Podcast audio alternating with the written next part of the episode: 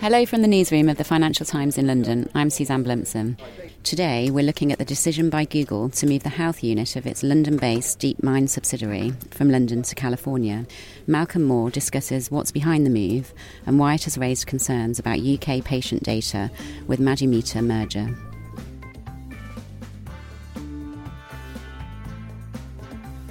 Hi, Maddie.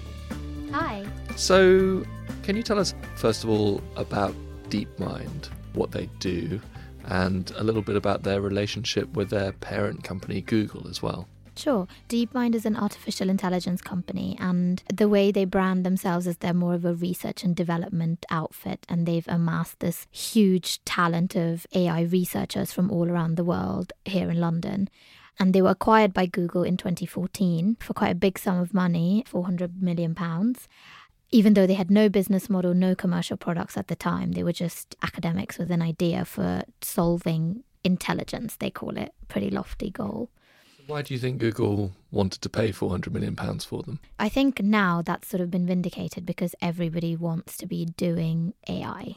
Everybody wants to integrate artificial intelligence and machine learning into the way they do business, into their products, because of all of the data that's generated. Machine learning is kind of the gold standard way to make sense of all of that data and to get something intelligent out of it. It's kind of the combination of human and machine intelligence to make more money and find products that never existed. So now we understand why Google put such a big premium on AI and yeah, now they're trying to commercialize it. Okay.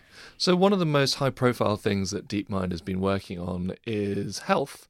And they've been doing a lot of work with the NHS. Can you tell us a little bit about what that work has been and what they've done so far? Yeah, so um, DeepMind started DeepMind Health as one of the ways in which they could show how AI can help solve real world problems. And one of the first things they did was this app called Streams, which actually has no AI in it and they were clear to mention that at the beginning. But obviously, being an AI company, that's the direction it's moving in.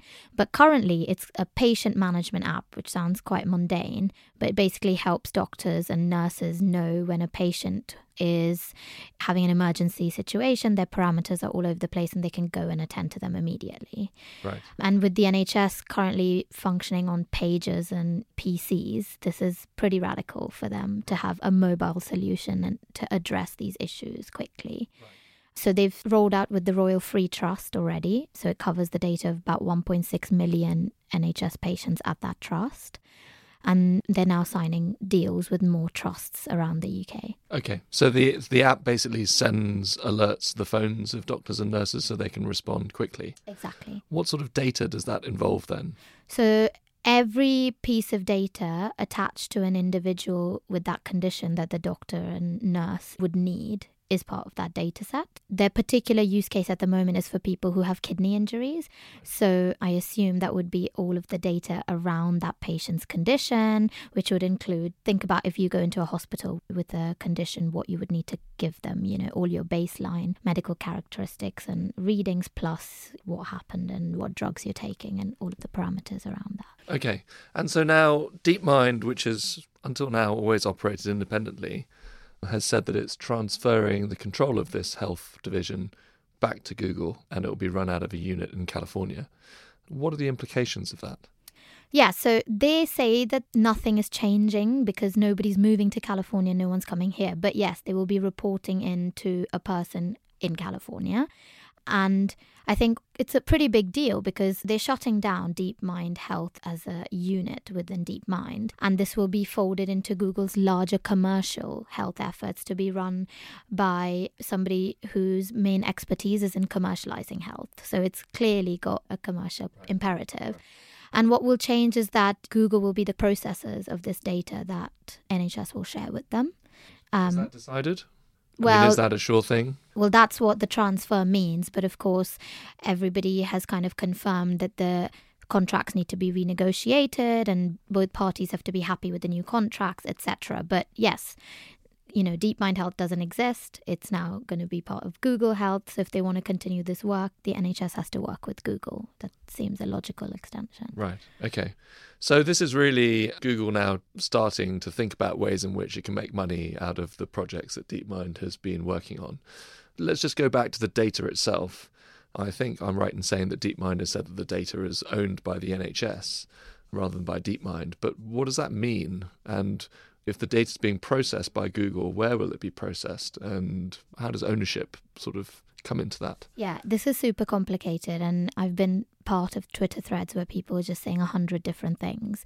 And that's actually part of the problem, right? Nobody knows. And the more murky this whole thing is, the easier it is for people to get away with things because it isn't clear and isn't all written down. But, you know, so far within the law, we know that whoever works with the NHS, whatever partner that may be, Google or anybody else, they have access to all of that data and they're processing it within their own servers, but they can't use it for any other purpose other than the one they've said they're going to use it for, if that makes sense. Right. So they will only be using it for streams to provide that service to the doctors. They can't suddenly use it to sell advertising on Gmail right. for I don't know, kidney drugs, if they think that you might have this problem, that's illegal. Right. But as long as they, you know, sign that contract and say they won't use it for any other purposes, the data is theirs to process. Okay. But presumably they could use it to develop new applications or to improve streams and create some sort of new services based out of that. Yes, so I think based on the current contracts, it's quite a narrow definition of what they're allowed to do. But this isn't to say that this product won't grow under Google. And, you know, Google is a global multinational company. So I'm not sure that they just want to use streams at the royal free trust.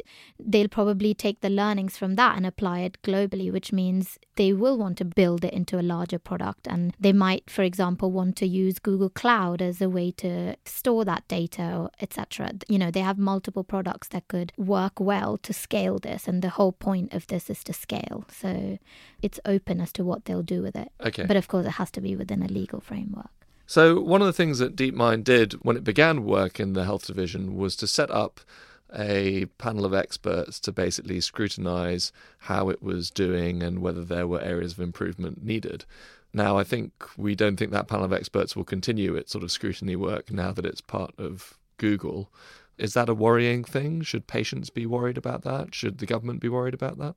So I think the fact that it doesn't exist in its current form anymore is it just it's a red flag right? Because they haven't come out and said yet that they think this is a big priority and they're going to keep them on. Maybe they will in future but over the last couple of weeks when everybody has been worried about it there's been no word from them about whether this is something they intend to keep on. So i think the fact that this independent ethical panel is no longer in existence is something that the government, the NHS itself, and the rest of us who are looking at these deals should think about. I don't know if worry is the right word, but we should be scrutinizing it and looking at what happens with it because the intention was great. You know, DeepMind set it up so that there is a third party overseeing this complicated relationship between your and my health data and Google. And the fact they don't exist anymore, it's just really disappointing and it shows why everybody's worried. Okay. So just to sum up then, I mean, I suppose on the one hand, good news that Streams has been successful and will now be rolled out probably on a larger scale. But there do seem to be quite a lot of questions about what will happen, especially here in the UK. What will the relationship with the NHS be? What do you think is going to come next in this story? I think you're right. It is a beneficial thing if people can be helped out by this. But I think there needs to be a lot more communication, transparency, and clarity from specifically Google, who's now going to be running this. And as we discussed, the person running it is not in the UK and may not have the same understanding of the culture of how we relate to NHS data here in the UK. So I think going forward, there will have to be a transparent structure to show how this works. Otherwise, it's going to start worrying us even more as the project scales. Thanks very much, Maddie. Thank you. That was Malcolm Moore talking to Madhumita Murgia. Thanks for listening. We'll be back with another news feature later this week. In the meantime, if you're not already a subscriber and would like to discover more FT content, do take a look at our latest subscription offer at ft.com/offer.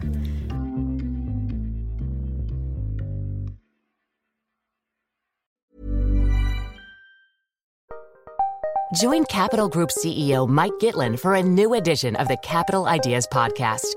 In unscripted conversations with investment professionals, you'll hear real stories about successes and lessons learned, informed by decades of investment experience. It's your look inside one of the world's largest asset managers. New episodes are available monthly. Subscribe wherever you get your podcasts.